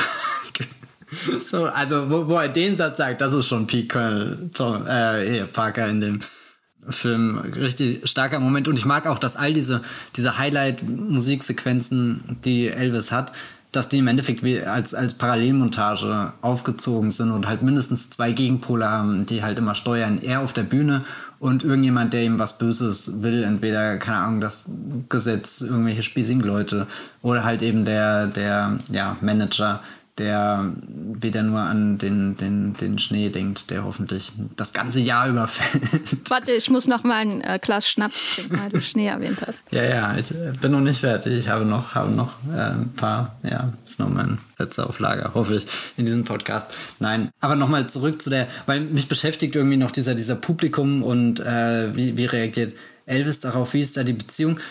Also ich nehme das Publikum schon als dominant in dem Film wahr und ich glaube, dass viele der Szenen auch nicht funktionieren, wenn das nicht dabei wäre. Aber ich glaube, wo es dann am stärksten für mich ist, ist, dass Elvis ja mit sich immer selbst auf der Bühne auch einen Konflikt aushandelt, dass es ja jedes Mal irgendwie bei ihm darum geht, wer bin ich wirklich und wer wollen andere Menschen, dass ich gerade auf der Bühne bin. Abgesehen vom allerersten Auftritt, weil da noch gar keiner weiß, was er eigentlich wirklich ist und dann ja alle auch völlig überfordert damit sind, was sie gerade erlebt haben. Und danach ist ja dann das in diesem Stadion, wo schon ganz viel außenrum passiert, schon ganz viele Meinungen existieren, wie Elvis jetzt auf der Bühne zu sein hat, damit er da in diesem Amerika, keine Ahnung, eine Zukunft hat. Und das zieht sich ja durch all diese Shows durch, dass er versucht, irgendwas Authentisches oder so von sich preiszugeben, aber ja schon sehr beladen mit anderen Dingen auf die Bühne geht und dann auf der Bühne langsam aber sicher anfängt, sich dieser Dinge zu entledigen. Und ich glaube auch, dass die Comeback-Studioaufnahme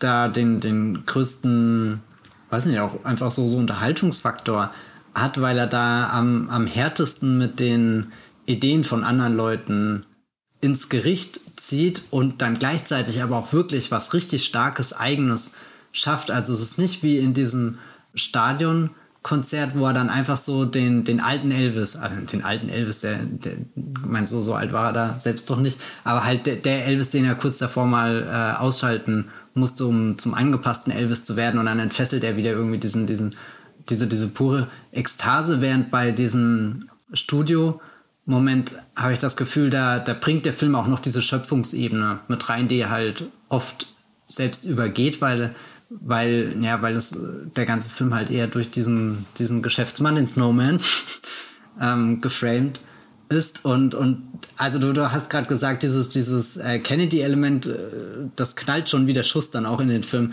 rein. Also es ist nicht sehr, sehr elegant eingewoben, aber wie danach so dieses über Nacht den einen Song schreiben, der halt der ganzen Welt zeigt, dass sie Elvis vielleicht doch irgendwie unterschätzt hat oder so.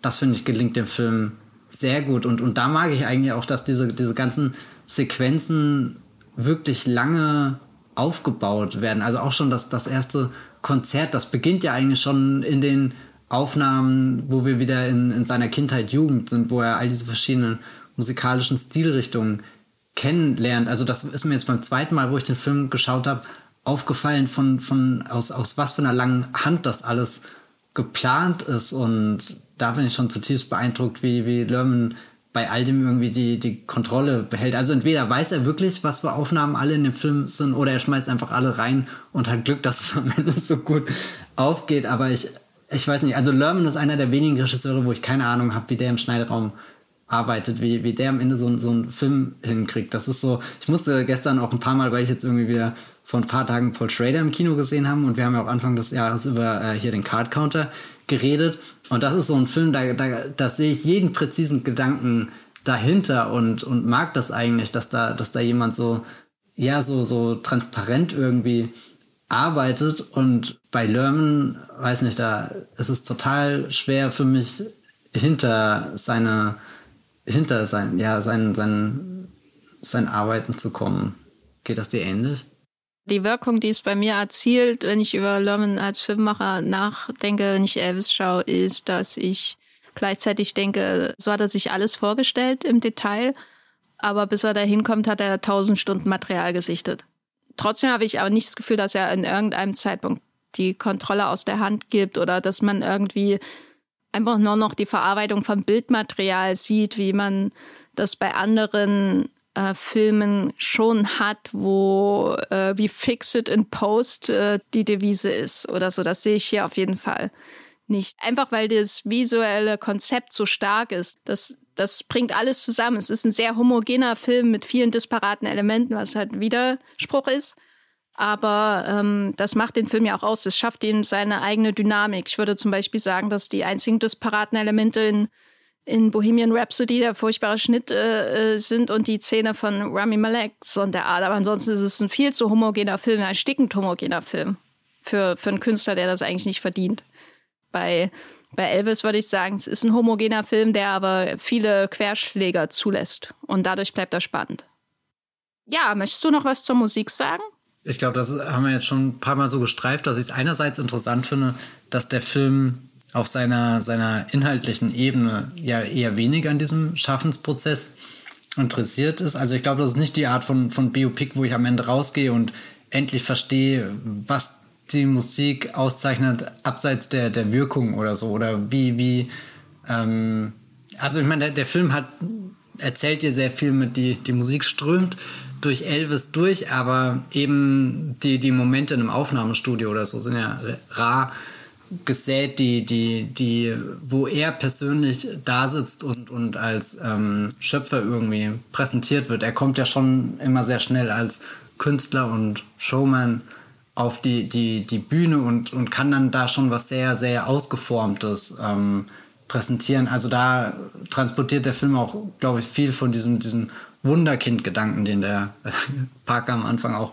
betont. Und dann haben wir natürlich oft die Parker-Perspektive, die, wie schon gesagt, ich glaube, der könnte nicht mal einen Elvis-Song mitsingen, oder? Glaubst du, Parker kann Elvis-Song? Nein, der interessiert sich doch nicht für Musik. Ja, genau, also für ihn geht es um den Snowfall am Ende des Films. Ich sauf mich hier schon ins Koma, wenn das so weitergeht. Tut mir so leid, ich hoffe, du hast Vorräte. Oh Gott, der Wollmilchcast gerät ja auch komplett in Verruf, wenn die eine Hälfte nicht mal das Ende mitkriegt. Nee, und also das fand ich sehr interessant, dass in dem Film auch etwas eine kühle Einstellung gegenüber der Musik existiert, die eine sehr präsente Ausdrucksform durch den Tom Hanks Charakter hat, aber dass der Film selber, wie er gestaltet ist, ja zu keiner Sekunde daran zögert, dass diese Musik einfach unglaublich ist und dass die in ganz vielen verschiedenen Arten und Weisen eingesetzt werden kann und sogar ja irgendwie Elvis-Songs benutzt, um seine Elvis-Geschichte zu erzählen. Also diesen großen Liebessong, wie auch immer er nochmal heißt, der erklingt ja schon, wenn er da irgendwo in Deutschland stationiert ist und ja auf seine Freundin dann trifft. Und da ist es ja wie als ist der Song, der später super bekannt durch die Elvis-Interpretation ist, die läuft ja da schon im Hintergrund mit und erzählt seine kleine Liebesgeschichte. Das fand ich dann sehr spannend. Und natürlich auch die ganzen Mashups mit zeitgenössischen Musikern, die ja dann doch eher so Hip-Hop basiert sind, was dem Film auch nochmal einen ganz anderen Flow in sehr vielen Sequenzen gibt. Also das fand ich super spannend und habe leider noch nicht die Zeit gefunden, mich mal in Ruhe durch den Soundtrack durchzuhören, zumal ich im Abspann jedes Mal über den Credit stolper, dass irgendwo Toxic von Britney Spears drin ist und ich habe es einfach noch nicht entdeckt und ich glaube, da schließt der Film auch am ehesten, um jetzt mal den größeren Luhrmann-Bogen irgendwie zu schlagen. Also ich glaube, so einer der Peak-Luhrmann-Filme ist für mich definitiv Great Gatsby und das liegt daran, dass der auch mehrere so Sequenzen hat, wo einfach ein Song in den nächsten übergeht, also speziell bei der allerersten großen Hausparty-Szene, da mixt er ja alles zusammen, was er irgendwie auf der musikalischen Palette finden kann. Und ich kann mich daran erinnern, dass ich da damals im Kino saß, mehrmals reingegangen bin, um einfach nur diese Szene nach und nach zu entschlüsseln, weil du die ja nirgendwo anders hören kannst. Und das ist dann auch, wo Elvis für mich in seinen besten Momenten irgendwie daran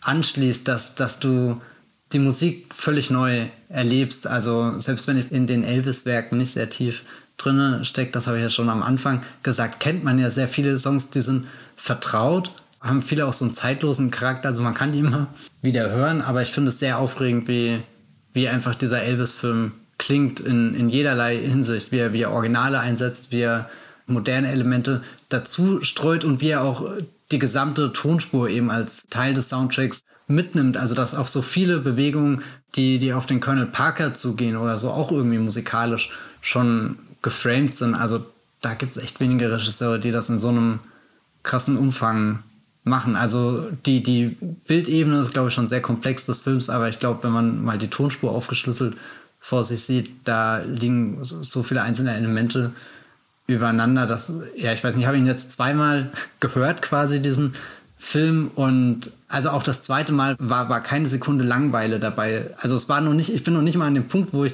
mich richtig auf einzelne Momente freuen kann, weil ich noch zu sehr damit beschäftigt bin, irgendwie so kleine Details zu entdecken, die mir beim ersten Mal gar nicht aufgefallen sind. Und ich habe es auch irgendwie ein bisschen vor mir hergeschoben, den Film ein zweites Mal zu schauen, weil ich Angst hatte, oh Gott, was ist, wenn er beim zweiten Mal diese Längen hat, von denen alle immer reden. Und da bin ich auch irgendwie sehr erleichtert aus dem Film wieder gegangen, dass das nicht wirklich der Fall ist, dass die Szenen, wo er mal ganz ruhig ist, die kannst du eigentlich an der Hand abzählen, und die sind auch schon gut, weil das sind dann so ein paar wichtige Momente, glaube ich, wo er unbedingt braucht, um dir ganz kurz auch eine echte, also in Anführungsstrichen eine echte Version der Figuren zu zeigen, also wo er mal ganz kurz aus dem Showmodus rausgeht und aus dieser riesigen, schnellen Montage, wo es ja manchmal auch schwer ist, den Elvis dann wirklich zu greifen. Und ich glaube, das ist auch vielleicht so ein Ding, wo der Film für mich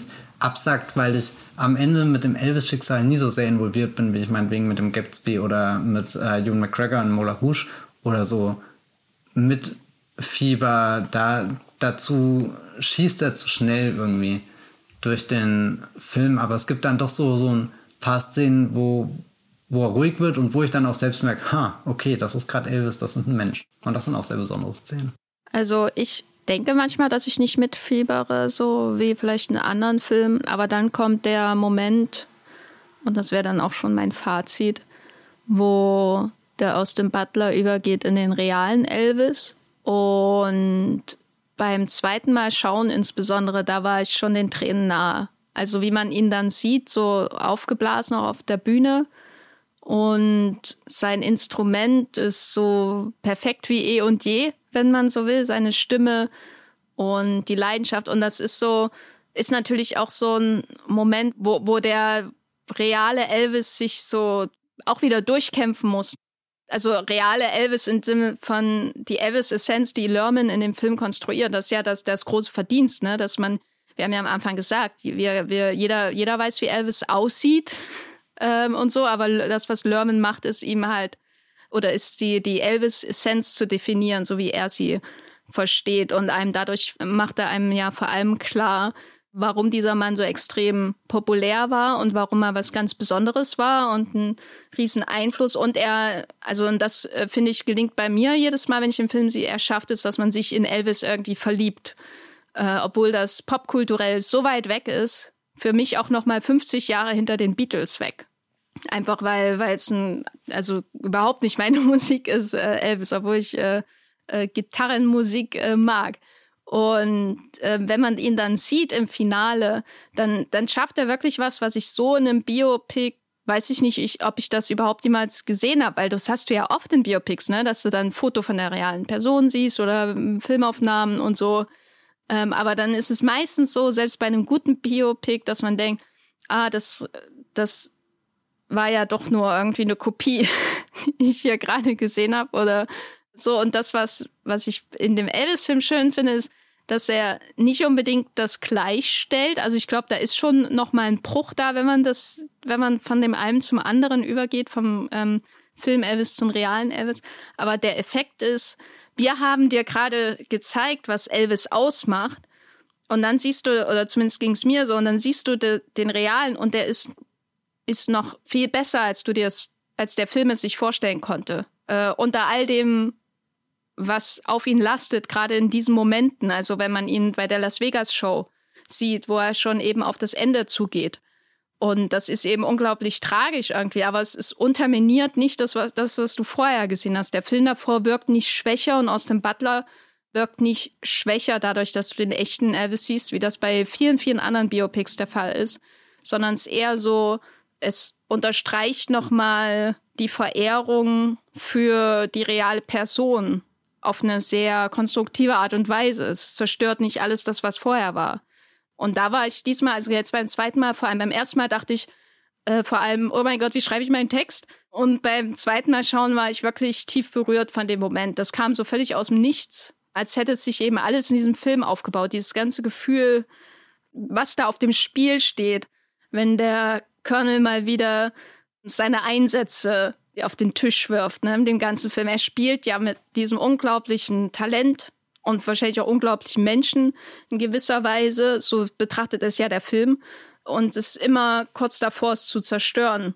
Und das sieht man dann richtig am Ende durch den realen Elvis. Also da habe ich dann erst gemerkt, was der Film für eine Wirkung eigentlich hat und dass er als Biopic auch, ja, wenn man so will, erfolgreich ist. Was ist dein Fazit zu Elvis? Ja, ich würde direkt an den Moment anschließen, weil, weiß nicht, ich habe ja am Anfang gesagt, ich bin irgendwie kein Fan von dieser Elvis-Ästhetik, die für mich sehr durch seine Vegas-Auftritte geprägt ist, und am Ende komme ich ja genau dort an irgendwie, an diesem Bild, an diesen ganzen Elvis-Imitatoren, die du erwähnt hast, mit denen ich auch eher das Aufgedunsene, das, der hat bestimmt schon getrunken, der nimmt Drogen, der ist eigentlich völlig fertig mit der Welt. Also eigentlich habe ich, in meinem Kopf existiert schon ein sehr negatives Bild irgendwie über Elvis, wenn ich so ganz ehrlich bin. Und diese letzte Szene, da ist er ja an einem Flügel, also einem sehr eleganten, erhabenen Instrument, kann nicht mal mehr sein eigenes Mikro halten, da steht jemand sehr unbeholfen daneben in einem weißen Anzug, damit das irgendwie gut aussieht, aber es ist eigentlich auch total furchtbar, finde ich, wie er ihm das Mikro da reinhält. Auf dem Flügel stehen einfach so Cola-Pappbecher, wo Elvis dann schon quasi auf diesem wirklich so ein Produkt geworden ist und halt das mainstreamigste, egalste Produkt, so wie McDonald's oder Coca-Cola eben in dem Moment, also eigentlich was total Trauriges, wo du dann auch wirklich diesen Colonel Parker dahinter spürst, oder zumindest spüre ich ihn da sehr in dieser Szene, der ist halt, wie du schon gesagt hast, der immer kurz davor ist, irgendwie seinen Trickpony hinzurichten, aber dann doch noch guckt, ob eine Spritze nicht noch 1 Million mehr rausdrücken kann, weißt du, und wenn er halt das nächste Mal verändert, dann ist es so. Es ist super düster und traurig, was da irgendwie in diesem Bild auf der Bühne da ist, und dann ist trotzdem dieser Elvis da, der auch nicht wirklich sehr strahlt in dem Moment, also weiter weg weiter weg als der Elvis da am Anfang, der alle umhaut bei seiner ersten Show, und trotzdem war ich sehr ergriffen, weil das so wunderschön ist, was da, wie er das singt, was da passiert, auch dass Luhrmann eher die 2-3 Schritte zurück ist und noch langsam mit der Kamera einmal über das gesamte Bild geht, und dass dann, wenn der Switch in die Originalaufnahmen kommt, dass du halt diesen Close-Up hast. Also kein Close-Up, der schön geframed ist, sondern auch ein Close-Up, der wirklich sich so anfühlt mit, das ist Elvis und guck mal, der singt gerade und das müssen wir euch unbedingt zeigen, auch wenn wir gar nicht den ganzen Kopf da irgendwie ins Bild kriegen, so aufgedunsen ist er, und da war ich auch sehr berührt. Das ist wirklich ein sehr starker Schluss für diesen Film. Und es sitzt dann auch immer im Abspann erstmal so, wie ich das, also, oder das ist eigentlich das beste Gefühl, wenn du irgendwie in den Abspann gleitest und noch mit Gedanken komplett an diesem letzten Bild hängst irgendwie und merkst, okay, der Abspann hat auch schon wieder seine eigene Dynamik, eigene Musik, da sind auch schon wieder glänzendere Buchstaben, als du es jetzt eigentlich erwarten würdest, aber du bist irgendwie so, Und da ist dann auch kein Snow mehr übrig. Und das ist sehr schön. Mein Fazit ist, ich mag den Elvis-Film wirklich sehr. Bin absolut begeistert, wie mitreißend er ist. Und ich habe ehrlich gesagt in den letzten Wochen einige mitreißende Konzerte selbst erlebt.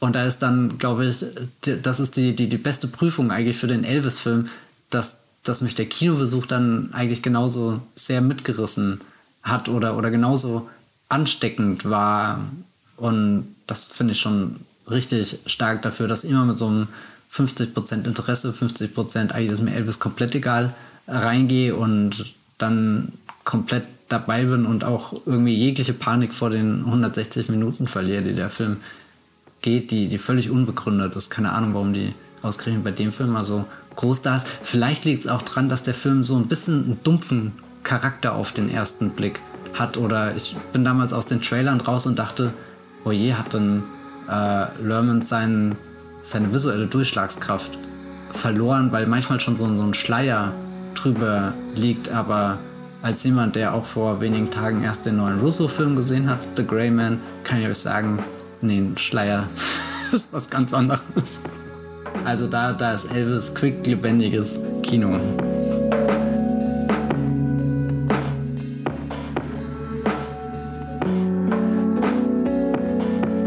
Also ich habe ja erst 40 Minuten von The Grey Man geschafft. Das ist auch schon sehr speziell formuliert, Jenny. Ich habe das gestern geschaut während meiner Comic-Con-Schicht. Und dann ist aber zu viel passiert bei The Walking Dead. Da musste ich mich konzentrieren und nicht nur irgendwie Trailer hochladen oder so. Und wenn ihr etwas über Action-Inszenierung lernen wollt, dann schaut einfach mal John Wick 1 von Chad Stahelski und David Leitch und schaut gleich danach mindestens die ersten 40 Minuten von The Grey Man, über den Rest kann ich noch nichts sagen, und vergleicht den Schnitt, den Aufbau der Actionsequenzen, weil ich glaube, da lernt man viel darüber, wie das gut geht und wie das die Russos machen. Und Matthias, wo bist du im Internet zu finden, wenn du gerade nicht in einem Konzert bist? Muss ich ja an dieser Stelle sagen. Ich bin auf Twitter als @bebelbrox mit 3e, oder ich bin, vielleicht schreibe ich mal wieder was auf meinem Blog, das war dringend nötig, das Filmfilter, da könnt ihr vorbeischauen. Oder ich bin auf moviepilot.de und schreibe da auch über Sachen und Dinge, und da könnt ihr mich finden. Wo bist du? Ich bin auch bei Moviepilot, da könnt ihr auch einen Text von mir zu Elvis lesen, den ich in Cannes geschrieben habe, der viel zu lang ist, da würde ich jetzt auch mindestens 1/3 rauskürzen, dass ich überflüssig finde. Das ist der Ur-Directors Cut, der es durchgeschafft hat. Ja, das ist oft bei Festivaltexten so, wo man hinterher denkt, ach, da hättest du aber auch früher aufhören können. Naja, denke ich jedenfalls über Elvis von Baz Luhrmann nicht, anders als bei anderen Filmen von ihm. Und ihr könnt mich aber auch bei Letterboxd finden als Jenny Jecke. Da könnt ihr gerade sehen, wie ich die ganzen Star Trek-Filme von der Picard-Crew nochmal geschaut habe. Bei Nemesis bin ich aber auch erst bei 50 Minuten angelangt. Den muss ich auch mal fertig schauen. Und bei Twitter natürlich als Gafferlein findet ihr mich da. Wenn ihr diesen Podcast mögt, dann bewertet ihn bei Apple Podcasts oder eurer Podcast-App. Das hilft uns. Hinterlasst auch gern mal eine Review. Also ich lese nur bei Apple Podcasts. Ich weiß nicht, ob man noch irgendwo anders Reviews sind. Und da freue mich immer, wenn jemand da schreibt, guter Podcast. Punkt. Mehr bleibt mir nicht mehr zu sagen, außer vielen Dank fürs Zuhören und bis zum nächsten Mal. Tschüss. Ciao.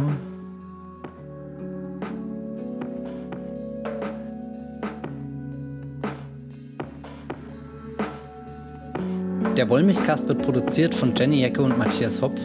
Unser Intro und Outro stammt aus dem Song Slam Canto von Kai Engel. Ihr könnt unseren Podcast bei allen gängigen Apps abonnieren und wir freuen uns über Kommentare und Bewertungen auf iTunes.